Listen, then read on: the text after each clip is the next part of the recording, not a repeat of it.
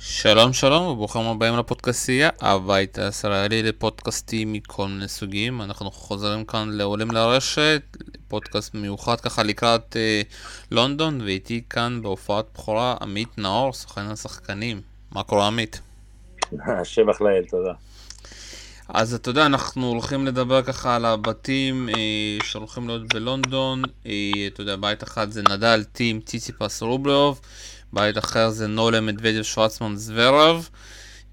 ואותי שוב פעם, אותי בהתחלה ככה מעניין ככה, אתה יודע, מהפוזיציה שלך, בוא קצת נדבר על זוורב, ומה אתה חושב ככה על כל הפרשיות שיש עכשיו סביבו, מאוד מעניין אותי לשמוע. תראה, זו התנהלות לא נכונה של זוורב תקופה מאוד מאוד ארוכה, זאת אומרת, מדובר בשחקן סופר כישרוני, מאוד מאוד גדול פיזית, שבעצם יצא לסבב המקצועני בגיל מאוד מאוד צעיר. אתה יודע, אני ברגע זה מסתכל על אח שלו מישה, שהוא בן 30 פלוס, מתמודד במוקדמות בצ'לנג'ר בדולמיטים שם באיטליה, וזוורב, אני זוכר אותו בתור ילד צעיר, 10-12, עם המשפחה, מה שנקרא, נע מטורניר לטורניר, כשאח שלו שיחק ברמות טיפה יותר גבוהות, כך שהוא נמצא בעצם בסבב מגיל 10, כך שבעצם כל ההתבגרות שלו נעשתה בדרכים, מה שנקרא, אוקיי? ואני חושב אתה יודע, לא רבים מהטניסאים השלימו מסגרות חינוך של לימודים בתיכון, באוניברסיטה, אבל רובם עברו איזה מסגרות כלשהם. וכמו שאמרתי, זוורב התחנך בדרך, ואני חושב שזה, חלק מזה גם מופיע בהתנהלות שלו ובקבלת החלטות שלו.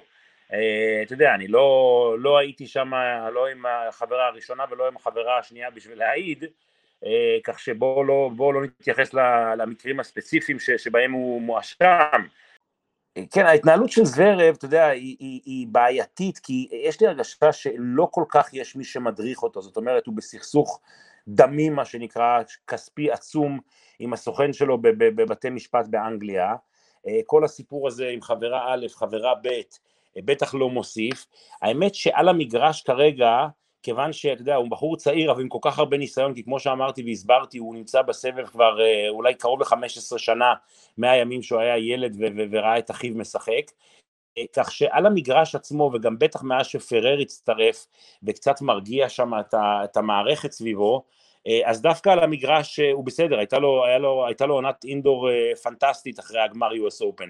בדרך כלל, אתה יודע, שחקנים שמפסידים גמר גרנד סלאם כל כך צמוד, זה יכול להכניס אותם למשבר, וראינו את זה בחמר, כולל הופעה מזעזעת ברולאן גרוס, שוב עם קבלת החלטות של לעלות למגרש חולה בתקופת קורונה, אבל דווקא אחרי זה שכל הדברים התחילו להתפרץ החוצה, באולמות הוא שיחק היטב, זאת אומרת, נכון שקלן זה ליד הבית, ליד המבורג, והוא זכה בשני טורנירים בקלן, באולמות, אבל הייתה לו עונה טובה, כך שכרגע הוא מצליח להשאיר את כל הדרמות האלה מחוץ למגרש, אבל אין ספק שזה מחיר שהוא ישלם אותו. אבל בואו אני ככה אגע בנקודות, מה שלי מפריע, אתה יודע, שנה שעברה כבר, אתה יודע, התחלנו להבין שיש איזושהי בעיות, אתה יודע, לא רק על המגרש, גם בחוץ, והוא התחיל לדבר על בעיות אישיות, ואף אחד לא הבין למה. פתאום אנחנו שומעים שהוא נמצא, יושב לפני, אתה יודע, טורנירים, עם שורה של עורכי דינים, 8 שעות, ואנחנו מנסים להבין למה, מסתבר שהוא, אתה יודע, פיטר את הסוכן שלו, ואין מישהו שמנהל אותו. אז הוא מנהל את עצמו, הוא... לא, תראה, הוא עשה כמה טעויות בהקשר הזה, בלי להיכנס עוד פעם לסוגיות המשפטיות, הוא עזב את הסוכנות הראשונה שלו וטבע אותם, והשתחרר מהם ועבר לסוכן שעכשיו תובע אותו, ואז הוא החליט שהוא עוזב אותו ועובר לסוכנות של רוג'ר פדרר, זאת אומרת, בכל שלב הוא קיבל החלטה וקיבל את ההחלטה הלא נכונה, זה בדיעבד אני אומר לך, זאת אומרת שהוא באף שלב, הוא כל הזמן מקשיב לאדם הבא, וזה בחור צעיר, בוא לא נשכח, אבל כמו שאמרתי, הרבה ניסיון כביכול בדרכים, אבל זה די מטעה, כי כמו שאמרתי, חינוך גדול אין לו, והוא עדיין בחור צעיר, אח שלו לא שיחק ברמות האלה, בשביל שהוא יוכל באמת להדריך אותו מה קורה, ולכן הוא בעצם מקשיב לאדם הבא שמדבר איתו. לזכותו, אני חייב להגיד לך, בחור פייטר על המגרש, ולא נותן לדברים להגיע אליו, אבל זה על המגרש. אבל אני חושב שהמעמסה האדירה הזאת על הכתפיים שלו, היא חלק מה... נקרא לזה ההתפרצויות האלה, אם הם על המגרש, או בטח ההתפרצויות האלה שהם מחוץ למגרש. אז בדיוק, אתה יודע, אני מושך את זה לשם, שכביכול יש הרבה דברים די מוזרים שהוא עושה מאחורי הקלעים, ולדעתי... זה רק נובע מהעובדה שמדובר בבחור צעיר, עם הרבה שנים בסבב, כמו שאמרתי, אבל בתור ילד, שמקבל את ההחלטות בעצמו. אביב, אני שיחקתי עם אביב, אביב הוא לא פקטור בקבלת ההחלטות, כיוון שהוא הרבה יותר טוב סליחה, אביב התכוונתי, כן, כיוון שהוא הרבה יותר טוב מהאח שלו מישה שהיה אמור להיות המנטור שלו, אז אין שם את אולי יש שם כבוד בין אחים, והוא תמיד מחמיא לו והכל, אבל מישה די סמוך על שולחנו. זאת אומרת, נוצר מצב שבחור צעיר, 21, 22, כבר מגיל 16, 17, 18, כל המשפחה הזאת בלחץ עצום בעצם חיה עליו. וזה, אתה יודע, יכול לגרום לך לחשוב שאתה הרבה יותר בוגר ממה שאתה, או הרבה יותר חכם ממה שאתה. ובעצם פה קבור הכלב. יפה, ופה מגיע את כל, אתה יודע, העניין, ששוב, אני חושב שכל הבעיות שלו, אתה יודע, המנטליות בתוך המשחק, כל הדאבלים שפתאום הוא התחיל לתת, אתה יודע, עם הנתונים שלו, בכמויות הזויות, זה היה חלק מהבעיות האישיות שהיו מאחורי הקלעים, עם, אתה יודע, עם הבדוג א', אחרי זה ב', ואנחנו מגיעים עכשיו לשלב הזה, אתה יודע, ששני הסיפורים האלה מתפוצצים, ומנסים להבין, אתה יודע, את העבודה שלהם כאילו מאחורי הקלעים. מצד אחד הוא אומר לגבי, אתה יודע, העניין של ההיריון, שהוא כן, הוא יעזור לו וכולי. מצד שני הוא מתכחש לכל האלימות שהייתה במקרה עם, אתה יודע, עם האקסיט הראשונה שלו. ואז ומצד שלישי, אתה יודע, יש פה גם את העניין של ATP, שהם בכלל, אתה יודע, אתמול הם הודיעו משהו לקוני וגם לא לגבי זוורב, אבל רגע, בוא נשים דברים בפרופורציות. קודם כל הוא מתמודד, בחור צעיר בטופ העולמי, מתמודד עם 3 סיפורים, כל אחד בפני עצמו, דורש, איך נקרא, חיים שלמים, אוקיי? 3 סיפורים, לא אחד. אז זה דבר ראשון. דבר שני, אתה יודע, כל עוד אף אחד לא הגיש תלונה, אז זה הכל בגדר רשתות חברתיות, ואני לא מזלזל בשום דבר חס וחלילה, אבל כל דבר צריך להתברר. ולכן זה לא שהוא זוכה לאיזו הגנה של ה-ATP, זוורב הוא לא רפה, והוא לא רוג'ר, והוא לא אגסי, והוא לא אף אחד שאתה תגיד, שמה, הסבב ייפגע כתוצאה מזה שאם זוורב ייפגע. לא, אם היו צריכים לעשות מנו טסט קייס, היו עושים מנו טסט קייס, אתה יודע. ולכן, כל עוד, אני חושב שקצת, למזלו, כרגע זה קצת קורונה טיים, אז כל המסיבות עיתונאים הם בזום, ואין קהל, והכל כאילו די תחת הרדאר, למרות שזה הגיע. הסיפור הזה דרך אגב מסתובב כבר חודשים, ולקח לזה חודשים ככה לזלוף החוצה. אבל זה לא דברים חדשים, אבל אתה יודע, כמו שאומרים, בעולם הזה של הרשתות החברתיות, בוא ניקח את הדברים באיזה סוג כלשהו של פרופורציה ולא נהיה שופטים, אבל בקטע המקצועי אין ספק הוא מצליח איכשהו לשלוט בזה. גמר גרנד סלאם, לקח גם את, אתה יודע, לקח גם את קל 2 טורנירים וגם גמר בפריז ברסי, אבל להערכתי בסוף זה ייתן אנחנו נראה את התוצאה של כל הלחצים העצומים האלה שיש עליו. אז השאלה, שוב פעם, האם אתה יודע, הוא מתנהל בצורה נכונה מבחינת יחסי ציבור ככה, ונסיים את הסיפור הזה עם זוורב? אין לו הרבה מה לעשות, הוא נותן כי כרגע מה שהוא מנסה לעשות זה בו אני לא אתייחס ואני אתן לטניס שלי לדבר, אוקיי? והוא מצליח לא רע. זאת אומרת, אתה יודע, גם אל תשכח שכל עוד הוא בטורניר עצמו, הוא יכול לבחור על מה הוא עונה, והוא יכול לבחור על מה מדברים, וכן הלאה וכן הלאה. אתה יודע מה זה, היה בלונדון, אם היה מסיבות עיתונאים אחרי משחק עם 100 עיתונאים שם שיושבים עליו, אז זה די פועל לזכותו כרגע, שאיך אומרים, הוא מדבר על המגרש, אבל אני מתייחס רק לקטע המקצועי פה, תסלח לי, כי באמת אין לי יותר מדי אינפורמציה לשתף, אני יכול לשתף בקטע המשפטי של הדברים שקוראים מול הסוכן שלו, אם זה מעניין מישהו, אבל לא בקטע של הדברים שהתפרסמו ברשתות החברתיות, ולכן גם אני דרך אגב חושב שה-ATP הגיב ככה, אתה יודע, מי יודע מה, אתה יודע, כאילו, מי יודע מה באמת קרה, ולכן עד שזה לא יגיע לרמה של בדיקה של דברים, קצת קשה להתייחס, אתה יודע, בואו נהיה גם הוגנים, אתה יודע, כלפי המערכת, מה אתה מצפה, שיתלו אותו בכיכר העיר, אם תוגש תלונה, ויהיה חקירה, ויהיה, אתה יודע, כל מה שצריך, אז אני מניח שהם, אני לא חושב שהוא יזכה לאיזו הגנה יוצא דופן, הוא לא סופרסטאר ברמות כאלה שמחזיק את הענף. אוקיי? התקשורת, שוב, אתה יודע, מי שפרסם את כל הסיפור הזה הוא בן נוטנברג, שהוא עיתונאי אמריקאי בניו יורק. לא, לא, לא, לא, לא, הוא לא פרסם שום דבר. בוא נצא נקודת, בוא נשים את הדברים בדיוקם. הסיפורים האלה מסתובבים בסבב כבר הרבה זמן, ומי שפרסם את זה, זה הבנות עצמם ברשתות החברתיות. אני מתכוון שהוא עשה את הרעיון עם אוליה, החברה הראשונה שלו, וזה באמת נתן את, אתה יודע, את הבוברנג הזה שאתה יודע, יצא ככה בכל התקשורת האמריקאית, ואחרי זה גם בתקשורת הטניס, ואתה יודע, ושהתקשורת האמריקאית ככה מדברת, אז הם תמיד נותנים את הדוגמאות של NLF, NBA, ששם הארגון עצמו, אתה יודע, אפילו ללא בדיקה, עושה משהו. פה יכול להיות שזה בגלל שזה ארגון אירופאי.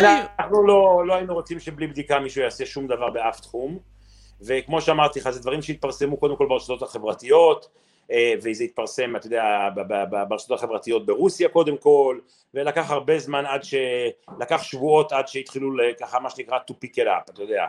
אבל שוב, אתה יודע, כאילו בלי בדיקה של הדברים, זה באמת, זה לא בן רוטנברג ולא אף אחד אחר עדיין שופט, ובלי להמעיט בדברים, אתה יודע, אין לי ספק אתה יודע, מה שמפתיע פה דרך אגב, אוקיי, מה שאתה מנסה לשאול, ואני אגיד לך מה השאלה הנכונה, זה האם זה כתוצאה מהלחצים שהוא נמצא בהם. לא, זה דברים, כל סיפור בפני עצמו. אם יש פה משהו, אז יש פה איזה פטרון קבוע של קבלת החלטות מאוד מאוד גרועה, והוא צריך לקבל את כל הגינוי, ואם צריך גם את הענישה הראויה, ברמה הזאת של הדברים. כי זה דברים שמתגלגלים כבר לאורך שנים, אוקיי? ברגע של קבלת ההחלטות הלא טובה שלו, אוקיי? אבל מפה ועד, אתה יודע, להפוך להיות בית משפט, זה עדיין לא אנחנו.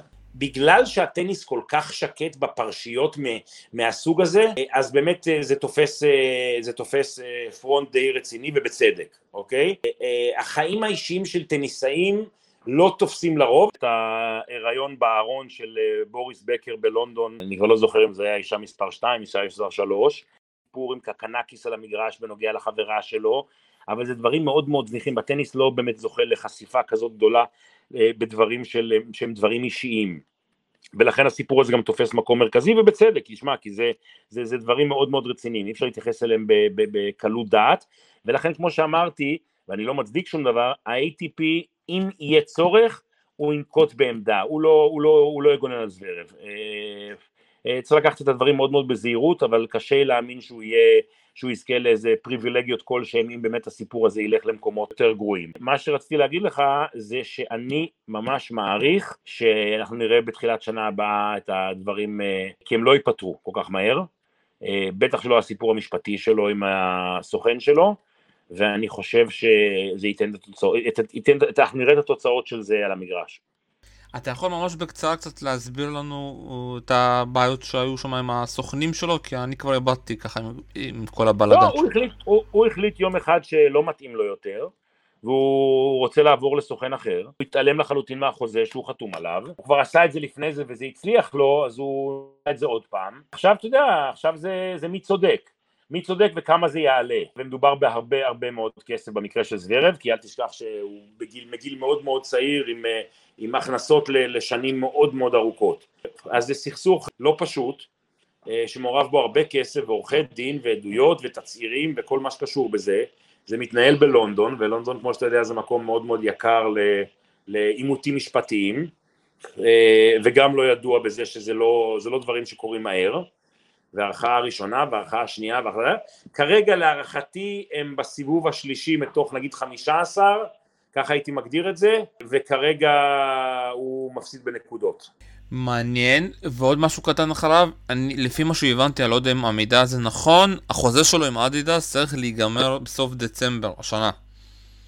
האם אתה חושב לא השנה, לא השנה הזאת, שנה הבאה, כמו שאמרתי, לא כל כך מהר. אני מעריך שהם ישימו אותו על איזה הולד כזה, אתה יודע, זה גם הרי לא זמן שאתה יכול ללכת ולחפש לך דברים אחרים. אם הוא יצא נקי מזה, הם ירצו להשאיר אותו, כי יש להם צוות, תראה, יש לאדידס צוות, קודם כל, זוורב עבר מנייקי, הוא היה שחקן של נייקי בכלל, נייקי ויתרו עליו, והלכו על כל האמריקאים וזה, והם עד היום מצטערים שהם ויתרו עליו, אבל, ואז אדידס בנו בעצם את הקבוצה שלהם, כבודו לוקח קצת קרדיט על זה, דומיניק טים, ציציפס, ויש להם צוות, כאילו, אתה יודע, אחרי הרבה שנים, שאם אתה זוכר, אני חושב מאז הפרישה של, הרי נובק היה באדידס ועזב, לפני הרבה מאוד שנים, טים הנמן פרש, ספין פרש מאדידס, לא היה להם באמת כאילו שחקנים שיובילו את המותג ויתנו פייט לנייקי. פתאום באמת התקבצה להם קבוצה אירופאית של שחקנים, כמו שאמרתי טים, ציציפס וזוורב, שבעצם העתיד של הענף היה בידיים שלהם. אז אני לא כל כך מהר רואה אותם נוטשים אותו, בטח לא מחדשים בכל תרועה רמה, בטח לא הולך לנייקי או למקומות כאלה, ובטח לא בתקופה הזאת. הערכה שלי, וגם זה מה שאני הייתי עושה, זה לשים את זה על הולד, אתה יודע, עוד פעם, נכנסים לקטע של הסוכן, אז הסוכן החדש מן הסתם ירצה להעביר אותו לחברה אחרת, כדי שהסוכן הישן לא יהיה זכאי לעמלות האלה. בקיצור, הסלטים לא נגמרים סביבו. טוב, בוא נדבר מקצועית, אתה יודע, שוב, הוא נמצא בבית מאוד מעניין עם שוורצמן, מדוודב ונולה. כל בית הוא מאוד מעניין פה, אבל זה בית מאוד מאוד פתוח. אז בוא נדבר, אתה יודע, ככה, על כל שחקן ומה, אתה יודע, נתחיל ככה, מול שוורצמן, לא חושב שבמגרש הזה, אתה יודע, הוא צריך ככה להתקשות ממנו, כמו שהיה גם בגמר בקלן, התנאים האלה פה גם במגרש הזה מאוד טובים בשבילו, ואני חושב שהוא צריך לנצח את שוורצמן. איך אומר טל ברודי בזה? תתפלי, תתפלי. למה תתפלי? כי הכדור קופץ גבוה בלונדון.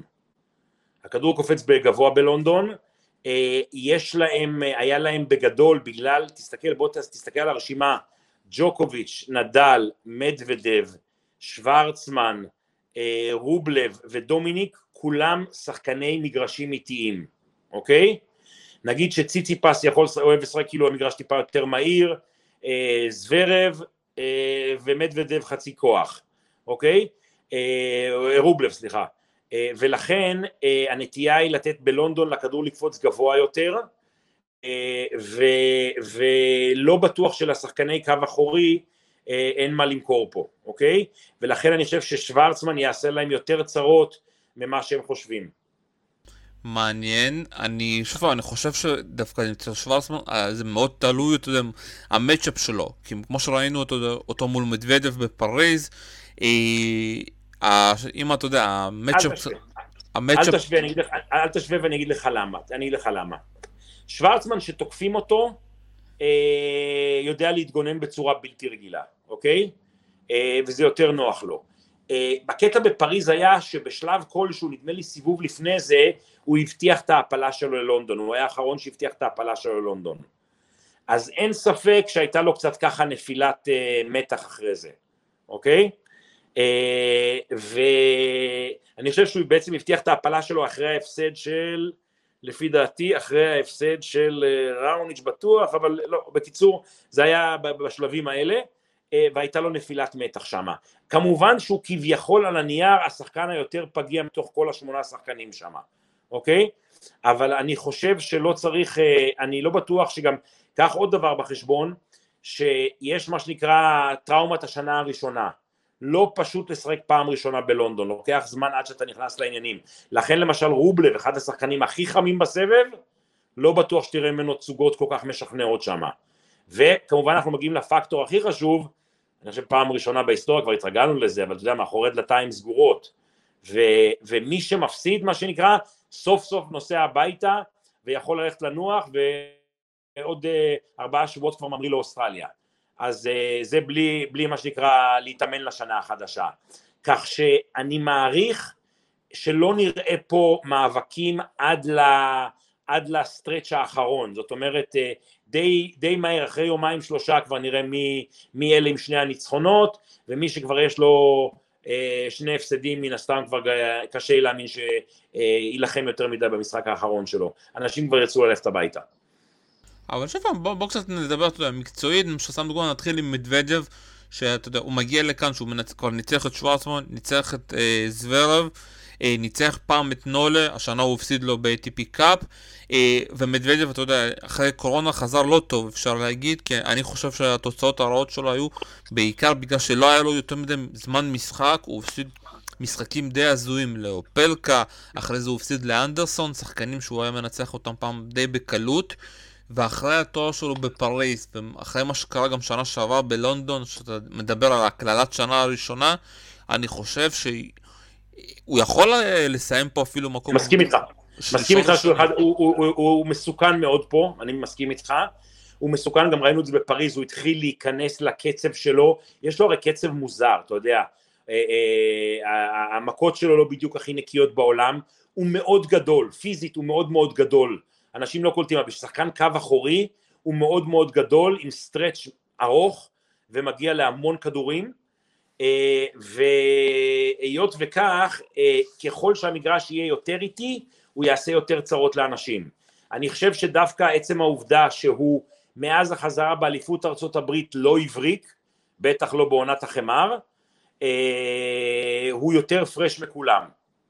והיות וכך הוא מגיע דווקא עם מומנטום טוב, ואני רואה אותו דווקא אחד מאלה ש...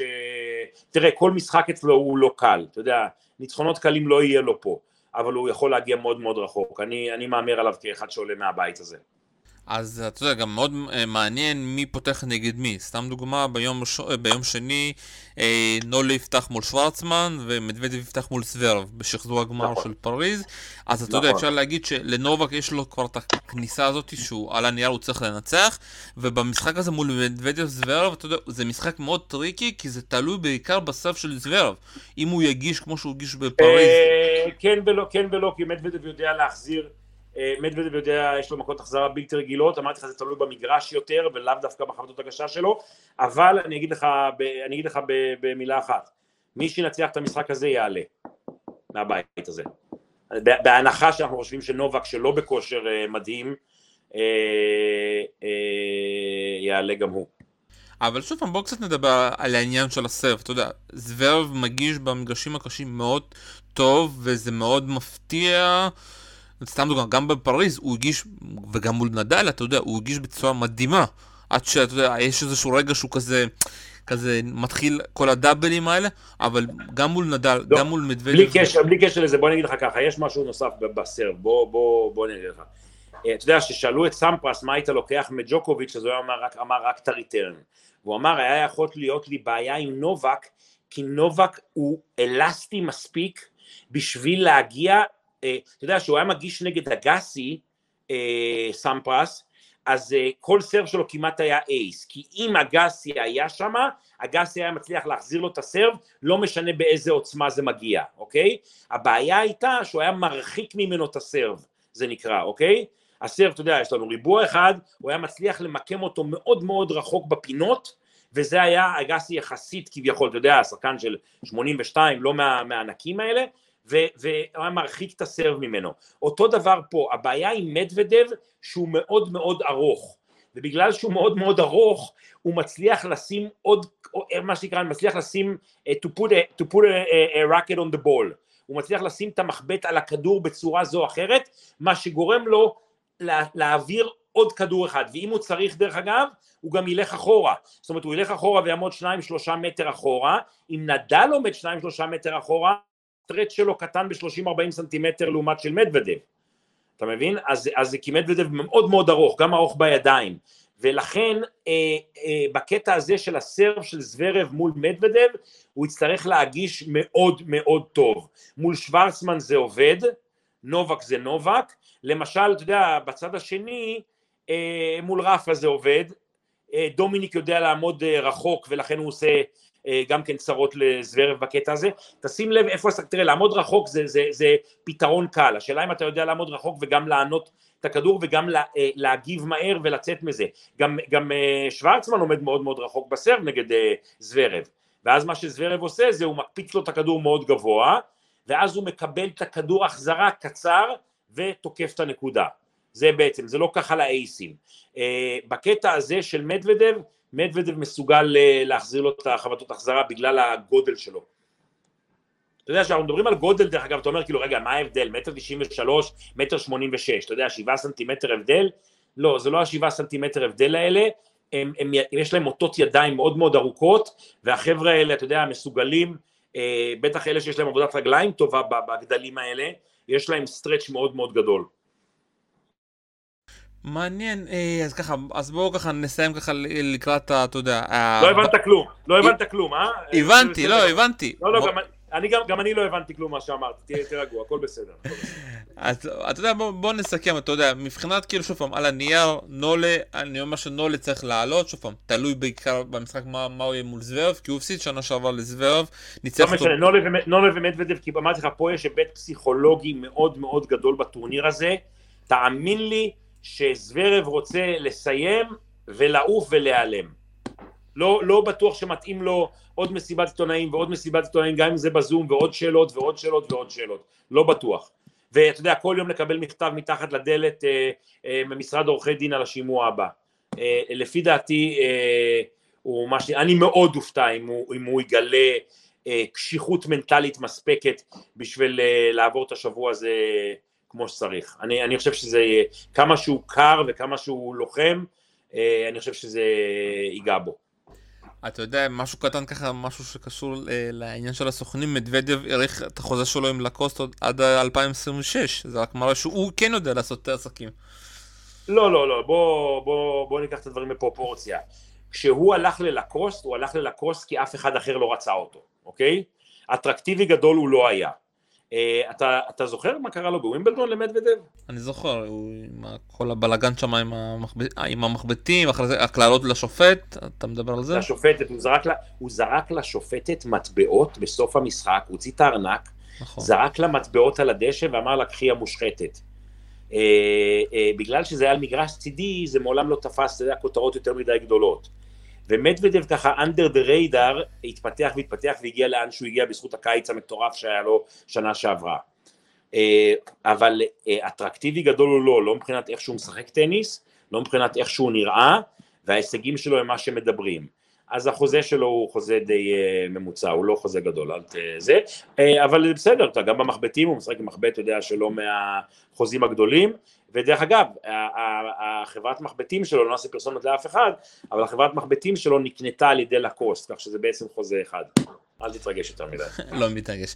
בואו נמשיך הלאה, נדל, טים, ציציפס, רובלוב, בא די מעניין, אני אגיד לך למה. קודם כל, טים מגיע אחרי פציעה בווינה, ציציפס בעונה די מוזרה אפשר להגיד, אתה יודע, הוא כזה כן מצליח טורניר אחד, טורניר אחרי זה מפסיד לשחקנים מוזרים, למשל דמיטרוב, אתה יודע, ניצח אותו על החמה, הפסיד לו אחרי זה בווינה, רובלוב, שאתה יודע, השחקן אפשר להגיד בכושר הכי טוב, הם 5 זכיות, אבל עדיין, אתה יודע, בטורנירים הגדולים לא עושה, אתה יודע, הפסיד לוורינקה במשחק די מוזר, אתה יודע, אחרי סט ראשון מעולה ואחרי זה המוח של סאן ניצח אותו, ונדל, אתה יודע, נדל יכול לבוא ולנצח פה את כולם, הוא גם יכול לבוא ולהפסיד את כולם, זה, אתה יודע, תלוי ביום נתון. מה אתה חושב על הבית הזה? אני חושב שזה בית מאוד מאוד מאוזן, שכולם על חצי קלאץ'. בוא נתחיל לנתח. קודם כל, רפה, בשבילו, עצם העובדה שהוא משחק בסוף שנה, בגלל השנה המוזרה שהייתה לנו, זה כבר הישג. אתה זוכר כמה שנים הוא לא שיחק בכלל בסוף שנה. זאת אומרת, הוא היה, אחרי ה-US Open או אחרי ווימבלדון, הוא כבר היה יוצא לשבתון שלו. אז זה קודם כל שפו. והוא נלחם, והוא משחק יפה, והוא נותן את הכל, אבל הוא פגיע למגרשים האלה, לא יעזור, הוא פגיע, אין לו נקודות חופשיות יותר מדי, כאילו מה שנקרא free points, וכולם מסוגלים לרוץ איתו. הרי מה הבעיה בעצם על נדל על החמר? לא שאלת אותי אף פעם, אז אני אגיד לך עכשיו, אני אקח לך אחורה חודשיים או חודש וחצי, אוקיי? שג'וקוביץ' הגיע לגמר נגד נדל ברולאן גארוס, ג'וקוביץ' הגיע למשחק הזה, אנחנו מדברים איתך תחילת אוקטובר, נכון? משהו כזה, כן, היינו כבר בתחילת אוקטובר, נכון? נכון. קור כלבים בפריז גם שהחליטו לסגור את הגג, אוקיי? לא תאריך שבו משחקים טניס בחוץ. וג'וקוביץ' הגיע למשחק הזה, לגמר, עם חולצה ארוכה, מתחת הטישרט. ועם כל הכבוד לבגדים הטרמיים וכל מה שיש היום, והכל נושם והכל טוב, הוא הגיע בשביל לשחק איתו הארדקור טניס. הארדקור טניס על חמר. כשאתה מגיע נגד נדל על החמר, במשך ה-15 שנה האחרונות, וה-13 זכיות שלו, אני יכול להגיד לך אולי 3 שחקנים שהתייצבו באותו יום, והיו מוכנים. אנחנו מדברים על כמה משחקים, בסביבות 100 משחקים, נכון? אם אני לא יודע, 99, הוא הגיע ל... הוא עבר את המאוד ל-100, הוא הגיע ל-100 נדמה לי שם, אבל לא משנה. אבל מתוך 100 משחקים, ברולאן גארוס, 3 משחקים בלבד, שאנשים הגיעו והיו מוכנים לרוץ איתו כל היום. לרוץ איתו 4 שעות, 5 שעות על המגרש. וזה בעצם הבעיה. כשאנחנו מגיעים למגרשים קשים, אתה יודע מה, יש 60 שחקנים בסבב שמוכנים לרוץ עם נדל שעתיים על האינדור. וזה בעצם עושה את ההבדל, וזה גם עושה אותו פגיע. כי גם הוא מנצח 70%, 80%, 90%, זה עדיין יש 60 שחקנים שמוכנים ומסוגלים לרוץ איתו באינדור. וגם אם תיקח את הניצחון הבלתי רגיל שלו ב-US Open שנה שעברה, ב-2019, כל משחק הוא הקיז דם ושם רצו ל5 מערכות, והיה שם לפחות 3 שחקנים שהיה להם סיכוי לנצח אותו באותו יום, אחד מהם זה כמובן מדוודב.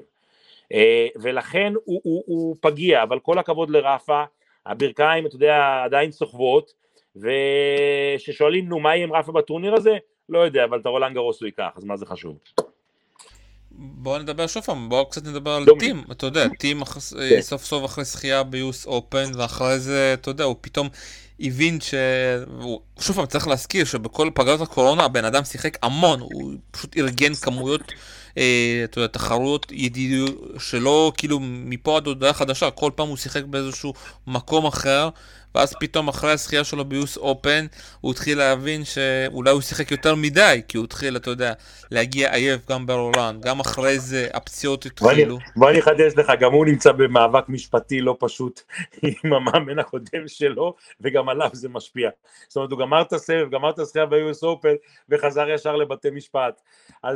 אז בגדול, זה פתאום הדברים הם בחוץ, ככה מתחילים לטפטף גם כן ולהשפיע גם כן, כי הוא אחד שמעולם שום דבר מבחוץ לא הגיע אליו, אתה יודע, והכל היה רק על המגרש, אז פתאום דברים טובים ופחות טובים, ככה מגיעים ודולפים מבחוץ, וזה קצת משפיע עליו, ואני חושב שהוא פשוט לא שיחק מספיק, אתה יודע, עם כל הכבוד, תראה, הוא לא, הוא שחקן עולמות טוב, אבל וראינו את זה גם שנה שעברה שהוא זכה, שהוא הגיע לגמר, סליחה, בלונדון, הוא הגיע לגמר, נכון? שנה שעברה? נכון, נכון, נכון, הקציד לציציפס. הקציד לציציפס 7-6 מערכה שלישית, כן.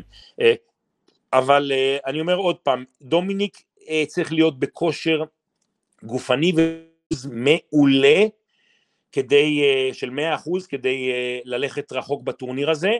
בבית הספציפי הזה, הוא יכול לעבור, זאת אומרת, הוא יכול לעבור כי אני לא הופתע משום דבר, אני דווקא חושב שהבית הזה הוא בית מצוין לרובלב, שהוא דווקא, מה שנקרא, זה שהיה אמור, אתה יודע, בשר טרי, ואם תשים לב ותסתכל אחורה, בשר טרי בדרך כלל בלונדון מקבל בראש, אבל הוא מקבל בראש כי זה אצטדיון מאוד מיוחד, וקהל מאוד מיוחד, ואתה יודע, כל סשן זה 17,000-18,000 איש, והלחץ הזה של 8 שחקנים, השנה זה פשוט לא קיים, בגלל שזה באחורי דלתיים סגורות, אז יכול מאוד להיות שרובלב דווקא, אתה יודע, ככה אחרי שהיה לו כמה ימים, 10 ימים מנוחה, מאז ההפסד לוורבינקה בפריז, אז יכול דווקא להיות שהוא יפתיע פה.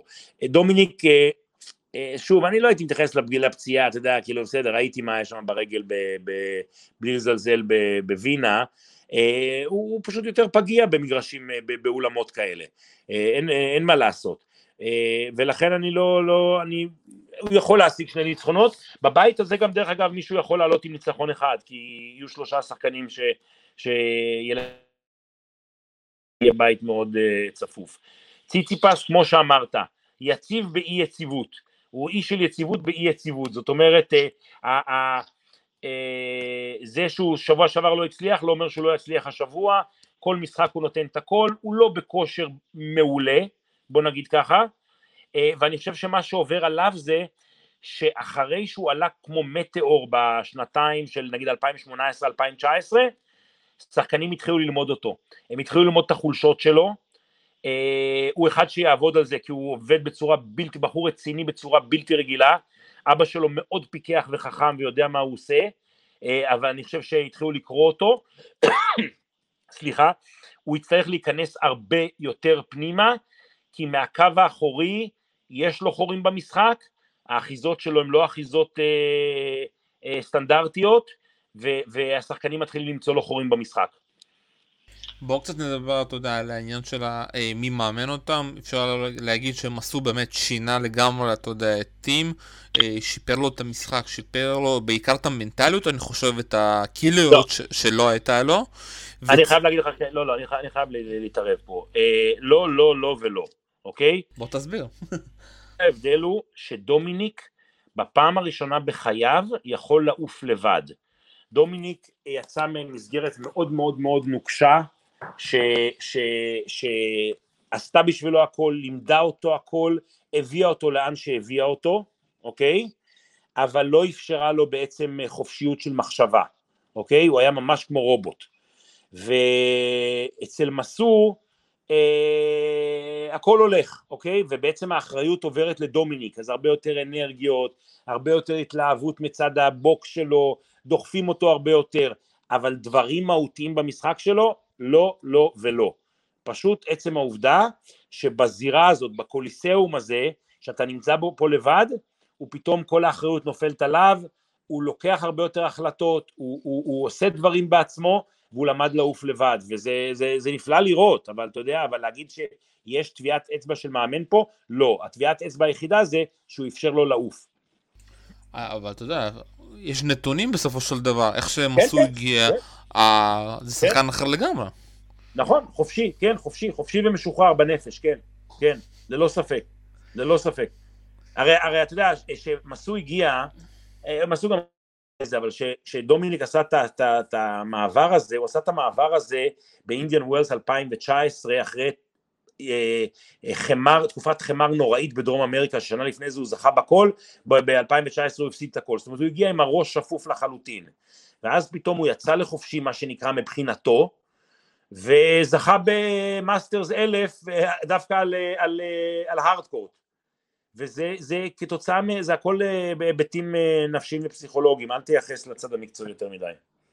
שוב פעם, אני לא יודע מה הולך שם בפנים, אבל כן אני רואה שאתה יודע, הרבה דברים שהוא שיפר שוב פעם. אי אפשר לדעת... מה, את הבקן? שיפר את הבקן? לא, דברים, אתה יודע, דברים ש... מבחינה טקטית, במיוחד דברים מבחינה טקטית, לא מקצועית, אתה יודע, מה לעשות בנקודה כזאת, מה לעשות בנקודות אחרות, הוא פתאום הפסיק לשחק פחות עם סלייסים, אתה יודע, יותר בורח פתאום מהבקן שלו לפורן, מנסה, מחפש את, אתה יודע, בנקודות החשובות, ללכת על זה ולא להיות הגנתי, יש שם כל מיני היבטים שהוא כן שיפר אותו. כן, כן, זה ביטחון, זה הרבה מזה, זה ביטחון, אני אומר לך עוד פעם, זה חלק מזה, בשביל לעשות מה שאתה אומר, אתה צריך לצאת מהקיבעון שלך, ומהמקניזם ומהרובוטיות שבה הוא התחנך, גדל והגיע להישגים בלתי רגילים. וזה בעצם החופשיות הזאת, you know, you have to learn how to fly, you know, וזה בעצם מה שקורה לו. אז עכשיו כמובן שכל דבר, אתה יודע, הצלחה יחסו לזה, לא היה מצליח, היו מייחסים את זה לזה שהוא יצא מהתבנית שלו. אבל אין ספק שהעובדה שהוא תראה, בסופו של דבר, לכן בוא נשמור את הדברים בפרופורציות, בסופו של דבר אתה בתוך הקוליסאום הזה לבד, וקבלת ההחלטות שלך היא לבד, ולכן מי שמגלה שם בגרות ומצליח להשתחרר ולעשות את הדברים כמו שהוא רוצה נכון, העזרה היא יותר עזרה בסטרקצ'ר מאחורה ובדברים האלה, לאו דווקא בשינויים טקטיים גדולים על המגרש, אני חייב להגיד לך, בטח לא בשמינייה הזאת, זאת אומרת, אתה יודע, גם זוורב, הוא עושה דאבלים כשהראש שלו יותר פחות נקי, והוא יותר לחוץ, וזה לא קשור לטכניקה. אצל זוורב זה הכל מנטלי, גם לפני שנה אמרתי את זה, לפני שנה פשוט לא ידעתי למה זה היה, אתה יודע, שנה אני יודע, שכל הדאבלים שלו התחילו בגלל כל הבעיות האישיות שלו. כן, כן, כן, ללא ספק, זה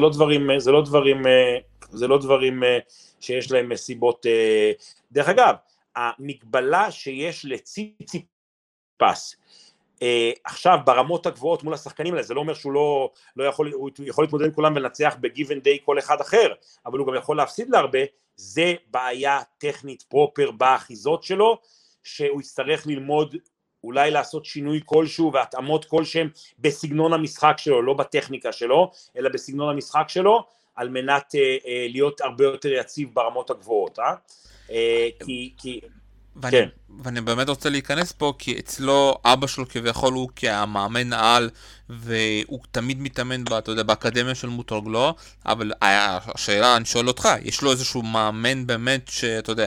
לא, אבא שלו ענק, אבא שלו ענק, אתה יודע שיש, אתה מכיר, יש יוונים בטברנות, אתה יודע, שאוכלים מזטים ושוברים צלחות, ויש יוונים קשוחים, אבא שלו זה יווני קשוח. אתה יודע, זה חתיכת קומבינציה שם עם האמא הרוסיה והאבא היווני הקשוח, אדם מאוד מאוד חכם, מבין טניס, יודע בדיוק, מכיר יחסים מאוד מאוד מיוחדים שם בין כולם, אחיו הקטן דרך אגב גם כן משחק, אתה יודע, שחקן לא רע בכלל, שמשתפר, עכשיו ראיתי אותו שהוא משחק שם באחד הפיוטשרים שם בקריטים, ומשפחה מאוד מלוכדת, והוא יודע מה שהוא עושה, זאת אומרת הוא גם הביא עזרה נכונה בלי שמישהו יתפוס את הפרונט סיט וישנה את הבלנס שם בתוך הקבוצה, ציציפס עובד, אתה יודע מה, אם דומיניק היה זה שהיה עובד מכל החבורה הזאת שהיה עובד הכי קשה מכולם, היום זה ציציפס, ציציפס עובד כמו סוס, באמת, חבל על הזמן כמה קשה שהוא עובד, והוא יעשה את ההתאמות הנדרשות, אני רוצה להגיד לך שממש הוא שחקן בדיוק כמו רובלב דרך אגב, אתה יודע, רובלב אמר מה שצריך לעשות ב-20 כדורים אני אעשה ב-40 כדורים, אתה יודע, יש פה חבורה, שוורצמן ורוברדו, סליחה, רובלב וציציפס ודומיניק ורפה ונובק ומדוודב וזוורב שכבר נמצא בסבב איזה 60 שנה, כולם פה עובדים, אתה יודע, ברמות מטורפות, באמת, של עבודה.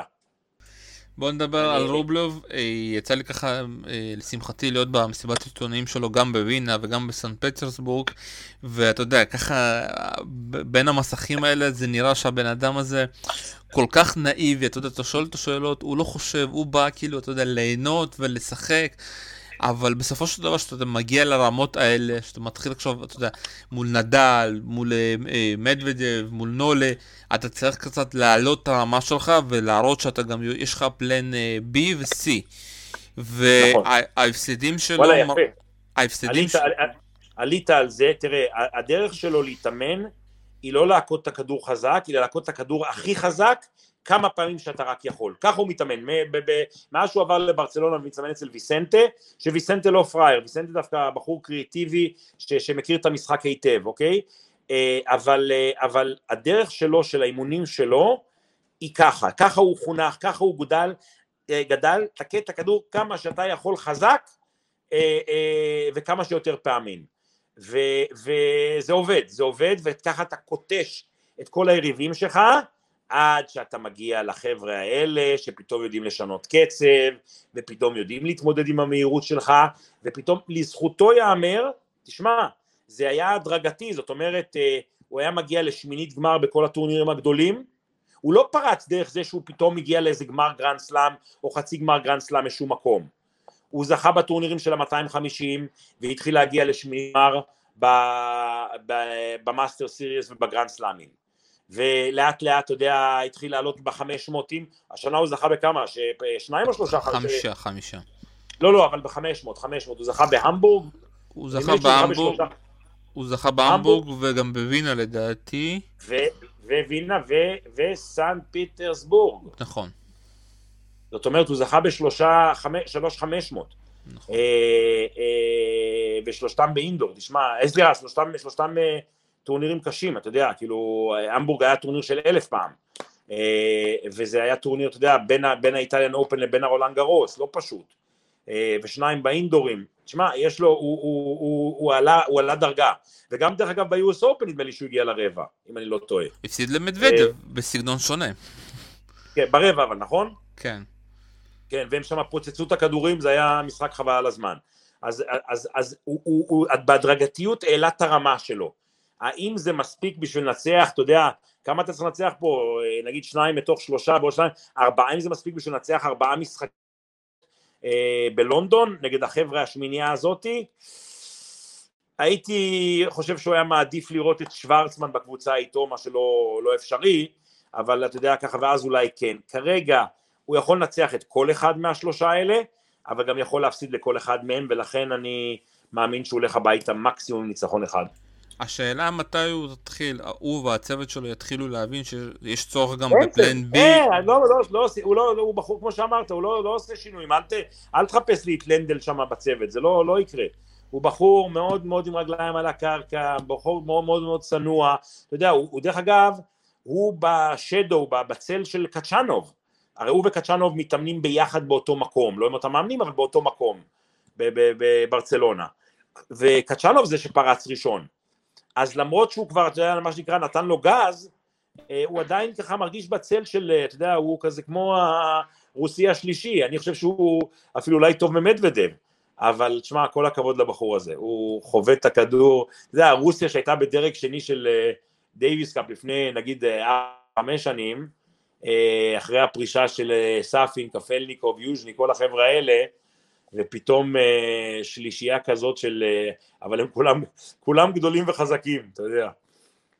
שוב, השאלה, אני אגיד לך את האמת, אני לא רואה את רובלב מצליח ברמות הגבוהות, אתה יודע, מגיע לרבע מחצי גמר, אם הוא, אתה יודע, מול נדל, מול פדרר, מול נולה, אם הוא לא יודע, אתה יודע, בתוך המשחק לשנות לפעמים דברים, וראינו שהוא מסוגל ביוס אופן מול מדוודב, הוא פתאום היה יותר גנתי, ומדוודב פתאום הבין את זה, והוא היה צריך... יש בעיה אחרת, בוא תספור פשוט מאוד, תספור כמה פרי פוינטס הוא מקבל בסרב שלו, ככל שהוא... זה הנקודה הכי גדולה. כי ברגע שאתה משחק ברמות האלה, ויש לך את הפרי פוינטס, ואתה מגיע לנגיד, אתה יודע, 15, 18, 20 נקודות במשחק של פרי פוינטס מהסרב, אתה יכול לשמור על יציבות, אתה יכול להגיע להצלחות, אתה יכול, החיים שלך הרבה יותר קלים. ברגע שהוא נאלץ להסתמך על עוד פורנד ווינר, ועוד פורנד ווינר, ועוד פורנד ווינר, ועוד פורנד ווינר, טיפה אתה מאבד את הפוקוס, טיפה אתה נפצע, טיפה אתה יוצא מהבלנס שלך, ופתאום אתה נהיה הרבה יותר פגיע. אז להערכתי, כי תראה, לבוא לרשת הרבה, אתה יודע, משחק רשת גדול לא יהיה לו אף פעם. הוא גדל על חמר, הוא מתאמן בברצלונה כבר הרבה מאוד, זה משחק רשת מעולה. אבל מדוודב, עם כל התנועה המגושמת שלו, משיג פרי פוינטס עם הסרב, אפילו קצ'נוב. ורובלב יצטרך הרבה יותר פרי פוינטס עם הסרב, בשביל לעשות לעצמו קריירה ברמות הגבוהות שאתה מדבר עליהן. מדוודב, אתה יודע, הוא מאמר בסרב שני פשוט. הוא מאמר, וכמו שאמרתי, יש לו ידיים מאוד מאוד גדולות וארוכות, והוא זורק אותך עם הסרב לכל מיני מקומות כאלה, שאחרי זה עושה לו את הנקודה הרבה יותר קלה, אבל זה הבוטם ליין, גם זוורב, הרי דיברנו על זה בתחילת הרעיון, המאוד מאוד ארוך הזה, שזוורב, הסרב שלו זה מה שעושה את ההבדל, עם כל זה שהוא חובט את הכדור נפלא, הרי שזוורב שרק נגד סינר ברולנד גרוס, אתה רואה שיש שם, אתה יודע מה, 10, 12, 20 שחקנים, שמסוגלים לשחק איתו מהקו האחורי ואפילו לנצח אותו, ואז יש לו גם את הסרב שלהם אין, וזה מה שעושה את ההבדל. רובלב כרגע חובט הטוב ביותר מהקו האחורי ברמות האלה, כרגע, אני אומר לך, זאת אומרת כאילו בשבועות האחרונים, חובט הכדור הכי חזק והכי טוב מכולם, אין לו עדיין מספיק פרי פוינטס עם הסרב. אתה יכול להסביר את הקטע הזה שבאמת מדוודב זוורב, אם אנחנו מסתכלים, שמחליטים שפשוט סוף שני כבר לא עושים קיק, אלא פשוט דופקים אותו גם 200 קמ"ש. תראה, ידידי וחברי הקרוב ראוניץ' התחיל עם זה עם סרבים של 220, אתה יודע, וזה תלוי ביום, הרבה מזה זה ביטחון, אתה יודע, כשיש לך ביטחון אז אתה מסוגל לעשות את זה, וכמו שאמרתי, זה לא כתוצאה מזה שאין לי ברירה כי הוא מחזיר לי כל כך טוב, זה מהרצון הזה של להשיג פרי פוינט, המשמעות של פרי פוינט היא כל כך גדולה עבורם, זה נותן לך, אתה יודע, אנרגיות כזה, אתה יודע, מנת חמצן לכל המשחק שלך, אתה יודע מה זה שאתה עם אפשרות שבירה נגדך, ואתה פתאום מוציא פרי פוינט עם הסרב, זה הרי דופק לך ליריב שלך את כל הביטחון, ומחזיר אותך ככה בחבטה אחת חזרה למשחק. אתה יודע, ראוניץ' שהיה בפיגור 5-1 בסובר שוויון נגד אומברט, גירד נקודה ל-5-2, סרב שלו, תוך 12 שניות, 2 אייסים, והוא ב-5-4. וכל הלחץ עובר לאומברט עכשיו. זאת אומרת, זה לא היה פה משחק, והמשמעות של פרי פוינט עם הסרב היא עצומה, כי זה מוציא כל כך הרבה, זה ממש מדכא את היריב. אבל בסופו של דבר, כמו שאנחנו רואים אצל זוורב, אתה יודע, זה או שאתה מצליח בסרב השני, או שאתה מתחיל להיות, אתה יודע, קומדיה של טעויות של דאבלים, מה שהיה בגמר שלו מול... מתי פעם האחרונה? אני חושב שמאז אוסטרליה לא כל כך ראינו את זה. ראינו את זה קצת ברולנד גרוס נגד סינר, וכמו שאמרנו... לא, ראינו את זה גם בגמר של יוס אופן, מול טים, הכמות הדאבלים שלו. נכון, נכון, נכון, נכון, נכון, אבל תשמע, לזכותו יאמר שמה שהוא... נלחם עד הסוף, זאת אומרת, חוץ מהעובדה שהוא עשה הרבה דאבלים, הוא לא נתן לזה להשפיע על המשחק עצמו. זאת אומרת, הוא לא זרק את המשחק שקרה לו לפני זה. לזכותו של זוורב, אני חייב להגיד לך, וכל ה-US Open ראינו את זה, נגד צ'וריץ', נגד זה. הפסיד מערכה ראשונה, הפסיד שתי מערכות ראשונות, הוא לא סוגר את הבסטה. הוא נלחם עד הסוף. תכונה מאוד מאוד חשובה, למה שנראה גם להמשך הדרך אצלו. אצלו, אבל עזוב, הבעיות מחוץ למגרש. מאוד מפתיע, שופר, כל מה שקרה ביוס אופן, כל מה שקורה עכשיו עם זוורב, אין לזה שום מציאות למה שקורה לו בחיים האישיים, שזה מדהים. כן, אבל זה אמרתי לך, זה כתוצאה ממישהו שמגיל 10 מסתובב בסבב. לא בבית ספר, לא בבית, לא במועדון טניס, לא אחר הצהריים בחוג, הוא בדרכים, ממלון למלון, ממוטל למוטל, מחדר לחדר, אתה יודע, מגרש למגרש, עם האמא, הכלב, האבא ואחיו. תחשוב על זה, זה ממש כאילו, אתה יודע, קבוצה של, אתה יודע, כאלה כמו, לא רוצה להשתמש במילים, אבל כאלה, ממש נוודים כאלה, שתראה, אחיו לא היה שחקן של רבע גמר ווימבלדון, אתה יודע, הרבה צ'לנג'רים, הרבה טורנירים קטנים, הרבה זה, והם הסתובבו בדרכים וחיפשו את עצמם המון המון שנים. לכן אני דרך אגב מאוד מאוד מפרגן למשפחה הזאת, כי הם הקריבו את הכל. אתה יודע, אבא עזב את ברית המועצות, התחיל לאמן בגרמניה, הילדים התחילו בטניס, והם פשוט היו בדרכים. הסיפור הקלאסי, איך אומרת הבחורה הזאת שמצחיקה אותי, האמא, הכלב ואוכלים מיונז. אתה יודע, אבל אחלה להלב, למי שמכיר. טוב, אתה יודע, שמע, כל אחד פה עם הרבה סיפורים, אבל לא דיברנו על הבן אדם עם הסיפור הכי גדול כאן, שזה נובק, שאתה יודע, לקח את המקום הראשון, חלק אומרים שהוא מכר את המשחק שלו מול סונגו, חלק אומרים שלא. ראיתי את המשחק הזה, הוא פשוט, אפשר להגיד... מה זה מכר? אתה תסביר לי את הביטוי הזה, זו מילה קצת קשה מה שאמרת.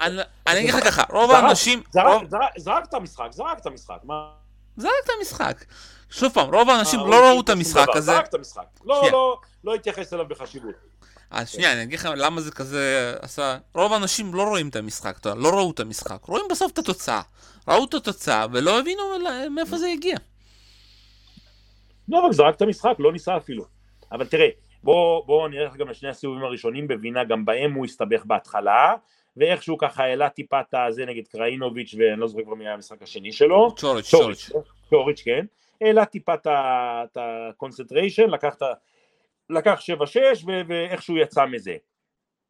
אני לא אהבתי את התירוץ הזה של אני מספר אחד, זהו, אז הבטחתי את זה וגמרתי, כי מה, אם היית משחק עוד משחק אחד בלונדון או בזה, לא היית גומר אחד, לא אהבתי את זה, אבל אתה יודע מה, אני אגיד לך משהו, מאז ה-US Open, ולזכותו יאמר שהוא ניצל את העובדה שנדל הפסיד לשוורצמן, אני שומע רק תירוצים.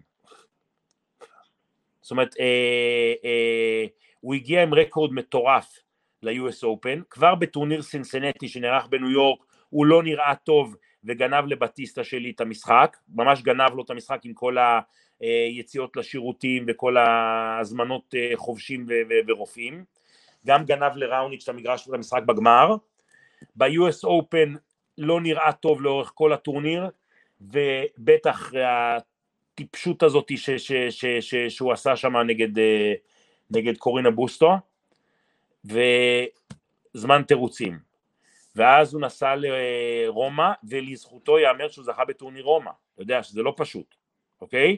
ונלחם שם, לא נראה טוב, אבל זכה בטורניר, וברולנד גרוס, כמו שאמרתי לך, הוא הגיע עם חולצה ארוכה, הוא בא עם חולצה ארוכה לשחק נגד נדל, אני לא מפסיק לצחוק מהקטע הזה, אתה יודע,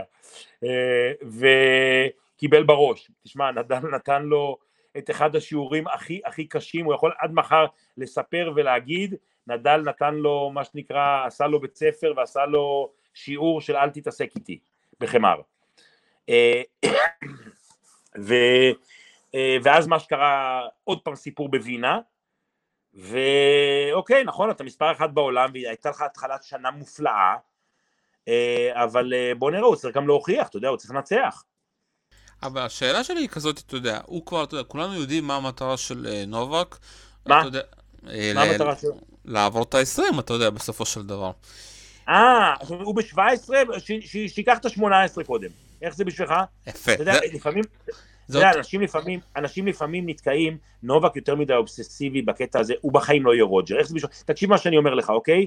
אני כבר לפני שנתיים כתבתי שנדל מגיע ל-22, רוג'ר נשאר על 20, לא, אז זה היה 19, אבל יגיע ל-20, ונובק יכול גם כן להגיע עד 20, אף אחד לא יעבור את נדל, עזוב, אף אחד לא יעבור את נדל, חבל על הזמן, אוקיי? אז עזוב... אתה קצת מפתיע אותי, כי אתה מכיר אותו אישית אפילו, אתה מכולנו. כן, אני אומר, הוא התחיל להיות אובססיבי עם הקטע, אבל זה בכלל לא משנה. אתה יודע מי הגדול מכולם? מי? רוג'ר, זה בכלל לא שאלה, ואני לא ממחנה אוהדיו, אוקיי? The GOAT, greatest of all time, זה רוג'ר פדרר, לא משנה שנדל יזכה ב-30, אוקיי? מי אחרי רוג'ר? נדל? אתה היית קרוב, ביורן בורג. אתה יודע למה? אני אסביר לך למה. כי מה זה הגדול מכולם? הגדול מכולם זה מי שעשה והשפיע על הענף בצורה הכי דומיננטית. מה זה משנה 17, 18, 19, 20, 21? מה זה משנה? איזה חותם פיט סמפרס השאיר על הענף? מי השאיר חותם יותר גדול על הענף? אגסי עם 7 או סמפרס עם 14? אבל בסופו של דבר, אתה יודע, יש, אתה יודע, בסופו של דבר, שלושת השחקנים האלו, גרים, אתה יודע, עכשיו, שכולם רואים אותם, בסופו של דבר, אתה יודע, לא, זה לא מקשה אחת. לא, זה לא מקשה אחת, ואני רוצה להגיד לך שיש לו מזל שבקטע הזה, שיש פה שני חבר'ה שהם לא, אתה יודע, סופר אגו, עם אגו טריפ כזה, כמו שלו, וכן, שלישייה, כי באמת ההישגים שלו הם בלתי רגילים, אתה יודע, נדמה לי שזו עונה שישית שהוא גומר מספר 1, חמישית או שישית, אמנם לא ברצף כמו סמפרס, אבל אתה יודע, היו הישגים, סמפרס אף אחד לא ישבור את השיא שלו של 6 שנים רצופות מספר 1 בעולם, אוקיי? זה לא פשוט, אתה יודע. אז שיאים יש למכביר, נובק אני חושב שבפרייזמן יעבר את כולם מזמן, אף אחד לא יעבור את ג'ימי קונורס במספר ניצחונות כנראה, אתה יודע, אם זה בשביל הספרים, בסופו של דבר אתה שואל את עצמך, מי האנשים שהשפיעו על הענף? ובשלישייה הזאת, רוג'ר לוקח את זה בהליכה.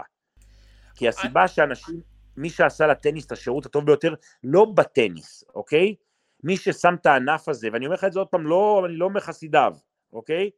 אבל מי שעשה לטניס את השירות ב-20 שנה האחרונות, ושם אותו על המדף כענף ספורט, שבשבילו, הרי מה זה טניס? טניס זה ענף ספורט, לשבת לראות את זה 4-5 שעות בטלוויזיה, זה אתה צריך להיות מכור לטניס, אוקיי? אבל לנסוע לווימבלדון ולבזבז, אתה יודע, 5,000 פאונד לנסיעה ולמלון ולכרטיסים מאוד מאוד יקרים, אתה משיג בכלל, ולכל שמפניה וטוטים ב-40 פאונד, זה טניס. וזה ההכנסות של הטניס, וזה מגיע כל ה... זה רוג'ר. רוג'ר הוא זה ששם את זה, לחוויה הזאת של to go and see a grand slam, להיות חלק מהחוויה הזאת. זה רוג'ר. ומי שהפך את הענף לפניו, שינה את הענף לחלוטין, זה היה ביורן בורג. אתה מבין? אני מבין הכל לגמרי, אבל צריכים לזכור שלנובק בסופו של דבר שיש את היתרון של הגיל. זה יתרון של הגיל, מה? שנה מנדל? איזה יתרון של הגיל יש לו? שהוא יכול למשוך לפחות עוד 3-4 שנים, לפחות. זה בסדר, אבל אל תשכח שהדומיננטיות של נדל על חמר היא כל כך ברורה, שנובק יצטרך, אתה יודע, נובק מתחרה עם, אתה יודע, עם החבר'ה הצעירים האלה שדופקים, מה שנקרא, אתה יודע, נותנים לו פייט, ומסוגלים לתת לו פייט כמעט על כל מגרש ועל כל משטח. נדל, למה? בוא נשאל בצורה הכי פשוטה, אתה מבין בטניס, מי לוקח את רולאן גרוס 2021? על הנייר זה נדל, שוב פעם, אתה יודע. אבל לא, אבל זה לא נדל, זה לא נדל, זה נדל ועוד מישהו ועוד מישהו. אתה ב-80% אומר נדל, נכון? כי אתה יודע, אתה לא יכול להיות עיוור. יפה, זה ההבדל. אצל נובק, עם כל השש או שבע זכיות שלו, שבע זכיות שלו באוסטרליה, אתה חושב שהוא הפייבוריט, אבל אתה יודע, אתה לא תופתע עם ציציפס או רובלב או מישהו אחר ייקח. כמה סיכוי יש לרוג'ר, רוג'ר דרך אגב לא חוזר לאוסטרליה, תמחוק את זה, אבל אם רוג'ר היה משחק, היית נותן לו 10%, 15%, אתה יודע, כמה סיכוי יש לנדל לקחת את האוסטרליאן אופן? 20%, כמה יש לאחרים? 30%, כמה יש לג'וקוביץ'? 40-50%, מעולה. נדל ברולנד גרוס? 85% לפחות כל שנה הקרובות. אבל אתה יודע, ההבדל שאם נובק מגיע לגמר, נותחה של אוסטרליה, של וימבלדון, של יוס אופן, הסיכוי שהוא יפסיד אותו, אם זה לדור החדש, הוא מאוד נמוך. שיגיע לגמר, הסיכוי שמישהו ינצח את נדל על חמר, הוא רק אם הוא ייפצע, או באמת, כל עוד נדל רץ, ותשים לב, זה היופי. גם בפריז, הוא זז טוב, נגד פליסיאנו לופס, בן 39, נגד קרינה בוסטה, הוא זז טוב נדל, הוא רץ. זאת אומרת, כל עוד הוא לא סובל מהברכיים, והוא רץ, אף אחד אין לו סיכוי על החמר. חבל, כאילו, לאף אחד אין סיכוי. טוב, מעניין. אתה יודע, כך זרקת את זה, פדרר לא הגיע לאוסטרליה, משהו ממקום מוסמך? הוא לא הגיע לאוסטרליה, שני ניתוחים בברכיים הוא עבר, עזוב, נו מה, אל תאמין לכל מה שאתה שומע ברשתות החברתיות ולכל זה. לא, הוא לא יכול לשחק באוסטרליה. אבל ראיתי אותו שהוא כבר מתחיל להתאמן בדובאי, לא... גם אני התחלתי עכשיו להתאמן אחרי 20 שנה, אתה יודע. לא, הוא יצטרך יותר מזה, זה לא מספיק בשביל להגיע לאוסטרליה. הם כולם דרך אגב צריכים להגיע עד ה-15 בדצמבר, כדי להיכנס לשבועיים קרטין, שבועיים הסגר, הסגר שבו הם יוכלו להתאמן, כל אחד יקבל את המגרש שלו, שהוא יוכל להתאמן, אבל כולם נכנסים לשבועיים סגר, סיכוי קטן מאוד ממה שאני יודע שרוג'ר, עם כל זה שהוא הודיע שהוא יגיע ויבוא, סיכוי מאוד מאוד קטן. רגע, זה סופי כבר? עד 15 הם חייבים להגיע? כל מי שרוצה לשחק? שבועיים לפני שהם יכולים לצאת ולהיות כמו כל אוסטרלי אחר בוויקטוריה. זאת אומרת שאתה יכול לנוע בחופשיות.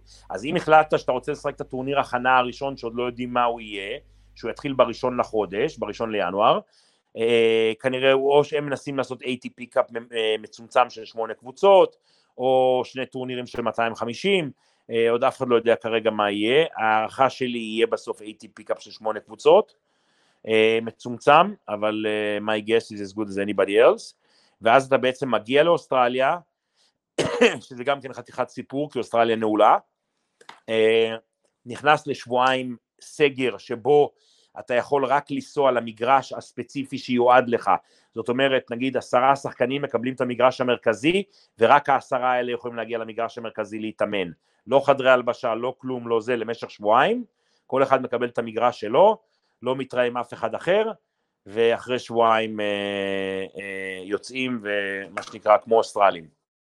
ואני גם שמעתי שהם רוצים אולי, אתה יודע, בפברואר, במקום לחזור לאירופה, אולי להמשיך עוד את העונה באוסטרליה, שמעת על זה משהו? שמעתי, אבל יחזרו, אל תשכח שחוזרים למזרח התיכון, והמזרח התיכון בסך הכל המצב הוא לא רע, זאת אומרת, לא היה לנו טורניר דוהה השנה, יש גם את דובאי, לא היה אבו דאבי השנה, ה-ATP מאפשר שנה נוספת לטורנירים שהם לא חלק מהסבב, כמו שהיה עם קלן או נור סולטן, או דברים כאלה, להציע את האפשרות שלהם, כי אל תשכח, אתה מדבר איתי פברואר לחזור לאירופה, ומה עם דרום אמריקה? הרי יש סבב בדרום אמריקה בפברואר. לדעתי אין סיכוי שהסבב חוזר לדרום אמריקה, המצב שם על הפנים. נכון, עד למרות שזה השבוע יש, אני מאוד מאוד הופתעתי, יש השבוע צ'לנג'ר בגואיאקיל, באקוודור. האנשים, החיים ממשיכים. שמע, חוץ במדינת היהודים, החיים ממשיכים בעולם, אתה יודע, עם כל הסגרים ועם כל הזה, הכל נושם וחי, אבל כן, זה מפתיע, אז יש הרבה בעיות, אתה יודע, אירופה עצמה, בטח בבעיה, אבל לפי דעתי, במזרח התיכון יהיה 3-4 טורנירים, זה הערכה שלי, בפברואר, ואז ייסו להידבק בקורונה באמריקה. מאוד כיף. בואו ככה נסיים את הפודקאסט הזה עם החצי גמר והגמר, עם יאללה, מי אתה חושב שיעלה? ומסכים. תראה, אני אגיד לך ככה, אני מעריך שנובק, סאפין, ראוניץ' ובטיסטה בחצי גמר. לא שאלת על השחקנים. כל השחקנים שלך. בוא נתחיל מחדש. אז אוקיי, בבית הראשון אני חייב ללכת עם מדוודב ונובק, שעולים. לא הופתע גם דרך אגב, לא, אתה יודע מה, נובק ראשון, כן, אבל מדוודב ונובק יעדו. יהיו פה, לאף אחד לא יהיה 3 ניצחונות, אני חושב. אולי לנובק, אבל נובק ומדוודב יעלו. ומהבית השני, מה שנקרא ציציפס, רובלב או רפה. דווקא ציציפס, אתה אומר, ככה עם כל ה... כן, כן, הבחור הזה רציני, תשמע, אתה לא אפשר שלא להתרשם. זה בית, אמרתי לך, 4 שחקנים פה גומרים ניצחון אחד כל אחד, או 1-2, אבל אני אומר, יעלה פה מישהו עם ניצחון אחד. בית מאוד מאוד פתוח, זה יוכרע פה על מערכות ועל גיימים ועל דברים כאלה. אתה יודע מה, צריך ללכת עם משהו? רפה ו... לא, זה היה מה, אי אפשר, לא, ממש צר לי. המשחק של דומיניק ציציפס יקבע מי יעלה ביניהם, איך זה בשבילך? מעולה. אוקיי? ומי יזכה? מי יזכה? מקודם נכנסתי בנובה קצת על זה שהוא לא רפה ובטח לא רוג'ר, אז נובק חי מלהוכיח לאנשים. לא שאני כזה חשוב לו, אתה יודע שהוא צריך להוכיח לי משהו, אבל אני אומר נובק. אני דווקא, אתה יודע, אם הוא לא ייפצע, אני דווקא הולך על מדוודב. מדוודב, כן. כן, כן, בהחלט, אבל תראה, אבל הם יכולים להיפגש בגמר עוד פעם, אתה יודע, אם שניהם עולים מהחצי. אבל כמו שאמרת, תראה, זה לונדון בלי קהל, בוא לא נשכח את זה, לונדון בלי קהל, נובק. עכשיו פעם, אני הולך על מדוודב, כי אני אומר שאם הוא נכנס לזון שלו, כמו שהוא נכנס שנה שעברה, הוא כבר... קשה מאוד. קשה מאוד, אבל אז יכול להיות שהתפתח לנו משחק סגנון ATP קאפ, ואתה זוכר מה היה ב-ATP קאפ. היה משחק מדהים. משחק מדהים, ובסוף זה מה שנקרא נובק... תראה, לנובק יש בעיה שהוא צריך לייצר עוצמות. הוא יכול לעמוד עם מדוודב כל היום ולהתמסר איתו מפינה לפינה. גם מדוודב יכול. אוקיי? זה בדיוק הנקודה. הם יכולים כל היום להחליף טילים מצד לצד. ואז זה, כן, אתה יודע מה, הנה, בוא, אני אומר נובק 7-5 מערכה שלישית, אתה אומר מדוודב 7-6 מערכה שלישית נגד נובק בגמר, אז אנחנו לא רחוקים. אבל בואו קצת, אתה יודע, ניכנס ככה בשנייה האחרונה, מדוודב, אתה יודע, הוא הפסיד גם לנדל וגם לנובק, ואני מרגיש שאתה יודע, הוא משחק מדהים, אבל מה חסר שם למדוודב עדיין? לנצח, אתה יודע, במה ניתם אותם? תראה, אני, אתה מבין רוסית, הוא סודובניק, אתה יודע מה זה סודובניק, נכון? איש אדמה, אתה יודע, איש אדמה, עובד אדמה מה שנקרא, הוא כאילו חופר במגרש, אתה יודע, אין לו שום פינס וסטייל במשחק שלו, והוא עושה הכל, הוא מאוד ארוך, הוא נע על המגרש בצורה בלתי רגילה, אבל כל הדברים האלה צריכים להתחבר ביחד, אוקיי? אם משהו מכל הדברים האלה לא עובד, הוא בבעיה. אוקיי? הבנת אותי? אני מבין אותך מעולה. השאלה מה הוא עושה במאניתם, אתה יודע, במאניתם הוא צריך לנצח. אם אתה זוכר מול נדל, הוא חזר שם מ-2-0 במשחק מדהים, שפתאום הוא התחיל לעלות להרשת. ומה קרה בלונדון באותה שנה? הפסיד לו אחרי פיגור של... היה כבר ביתאון של 5-1 והפסיד לו. 5-1 או 5-0 מערכה שלישית. אותו דבר, אז הוא פעם חזר ופעם הוא לא חזר. הוא יכול הכל לעשות, הכל צריך להיות מחובר ביחד, אוקיי? ברגע שהכל צריך להיות מחובר ביחד, כמו שאמרת, אין כל כך פלן בי, אוקיי? וזה ההבדל. ברגע שיהיה פלן בי, ברגע שהוא יוכל להקות מדי פעם סר וולי למשל, אוקיי, זה פלן בי. ברגע שהוא יוכל להתקיף את הריטרן של הסקנד סר ולהיכנס פנימה, זה פלן בי, אוקיי? וכרגע הוא צריך שפלן A יעבוד זה בשביל להתמודד, להגיע לגמר פה ולתת לנובק פייט. ואם לא הכל עובד, הוא בבעיה. אז זה לא כל כך, אתה יודע, אתה מדבר איתי כאילו, איך אתה מנצח את השובר שוויון במערכה שלישית או במערכה חמישית, ואיך מפסיד כמה כאלה ובסוף מנצח אותם. אתה יודע, אין פה, אתה יודע שפדרר, דרך אגב, הגדול בכולם בהיסטוריה, הוא אחד השחקנים פחות טובים שמגיעים לקלאץ' בסוף. איך הוא הגיע לאן שהוא הגיע? הוא לא הגיע לשם הרבה פעמים, אתה יודע, הוא היה מנצח את כולם שם את הרגל על הגז ב-4-1, מה שנקרא, ובורח להם. זה היתרון של פדר, אתה יודע, לא להגיע למצבים הקשים. נכון, אז לא תמיד אתה צריך להיות שחקן קלאץ' בשביל להיות שחקן אדיר, אוקיי? בוא תברח לו לפני זה והכל יהיה בסדר. האם נובק הוא שחקן קלאץ'? בלתי רגיל, כי יש לו את הראש הכי חזק בטניס, אוקיי? נדל, שחקן קלאץ' טוב כתוצאה מלחימה, זאת אומרת, הוא נלחם עד, אתה יודע, לא נותן לשום דבר, ונלחם עד הנקודה אחת, כל אחד מהדברים שלו.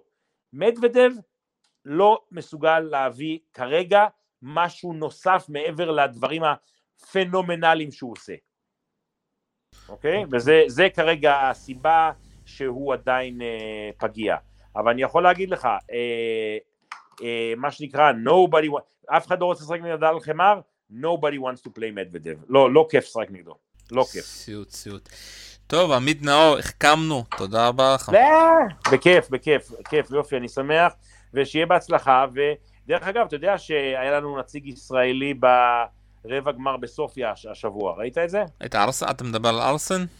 אני מדבר על אסי, כן, אחלה אסי. ראיתי אותו בסן פטרסבורג, הוא גם מדבר בצורה מאוד יפה, ניצח שם. איזה גבר, אחלה גבר, פייטר בלתי רגיל, בחור שעבר כמה דברים בחיים, לא יודע אם המאזינים שלך יודעים מה אנחנו מדברים, אתה תסביר להם אחר כך. הפציעות, שמעתי הפציעות הרגו אותו. תשמע, אבל אתה יודע, הוא לקח השנה הזה 3 או 4 צ'לנג'רים, הוא לא נותן לשום דבר להסיט אותו מהמחויבות שלו, לוחם בלתי רגיל, וזה ילד מיפו, אתה יודע, זה ילד שבא מיפו. כן, אנחנו מכירים, שלום גבאי אימן אותו שהוא היה צעיר. אתה יודע, איזה קשירות. השבוע היה לו בסופיה, הוא הפסיד לאלכס דמינר, אוקיי? ואלכס דמינר זה אחד מהשחקנים הכי קשוחים בסבב. והוא נתן לו פייט, he gave him a run for his money, אתה לא מבין איזה פייט הוא נתן לו.